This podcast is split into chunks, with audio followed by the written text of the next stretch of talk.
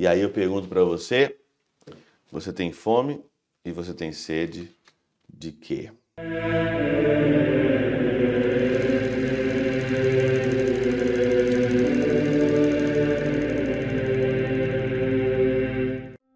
Em nome do Pai, do Filho e do Espírito Santo. Amém. Olá, meus queridos amigos, meus queridos irmãos. Encontramos mais uma vez aqui no nosso Teós, Iva de Coriés, Percor Maria, neste sábado, hoje, dia 9 de setembro de 2023. Nós estamos na 22 semana do nosso tempo comum. O evangelho de hoje, Lucas capítulo 6, versículo de 1 a 5, é um evangelho muito interessante, porque num dia de sábado Jesus passa através de plantações de trigo, ele começa então ali arrancando e, e, e eles comem as espigas, né? Debulham elas com as mãos ali e começa a comer, e os fariseus, mestres da lei, começam a dizer: Isso é dia de sábado, você não pode. E o Senhor então cita o exemplo de Davi, o que Davi fez, né? Quando os seus companheiros também tiveram fome e eles entraram na casa de Deus, pegou os pães, comeram os pães que eram só para os sacerdotes, né? E aí então o Senhor acrescenta: o filho do homem é Senhor também do sábado. Interessante é que é, Santo Ambrósio ele faz um comentário aqui muito interessante, de um, faz um comentário místico né, a respeito de toda a situação aqui do Evangelho de hoje. Ele diz o seguinte: Este não é um mistério de pouca relevância. O campo é todo este mundo. Então, o campo, a plantação onde os discípulos estavam passando, é todo o mundo. A messe do campo é a fecundidade numerosa dos santos.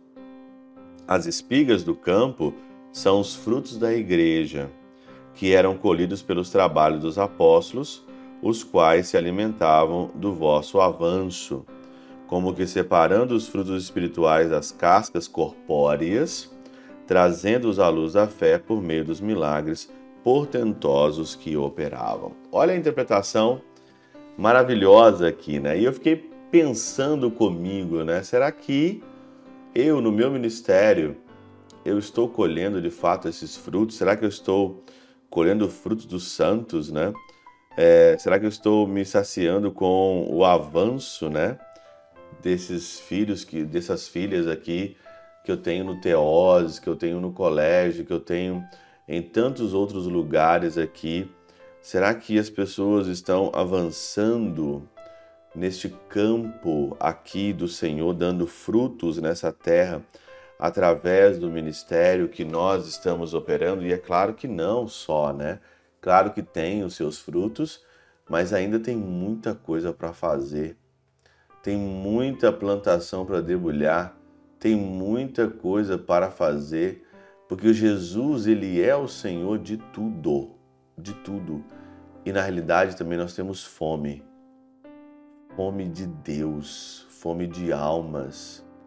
Nós temos fome hoje de almas. Não é mais aqui essa fome como está escrito aqui em Lucas no capítulo 6, mas nós temos sede e fome de almas, assim como o Senhor no alto da cruz, quando ele fala: Tenho sede, e é dado vinagre para ele, o vinagre de gastar a vida para fazer de vinagre vinho novo, vinho bom.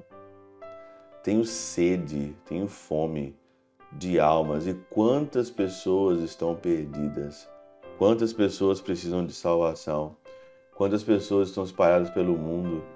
E o Evangelho ainda, e a ordem do Evangelho é essa: ide pelo mundo todo, fazer discípulos, batizai em nome do Pai, do Filho e do Espírito Santo, trazei-os para Deus Trazei-os todos para o Senhor.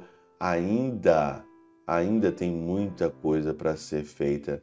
Ainda nós não estamos com fome e com sede, ainda dessa fome e sede para fazer coisas ainda maiores.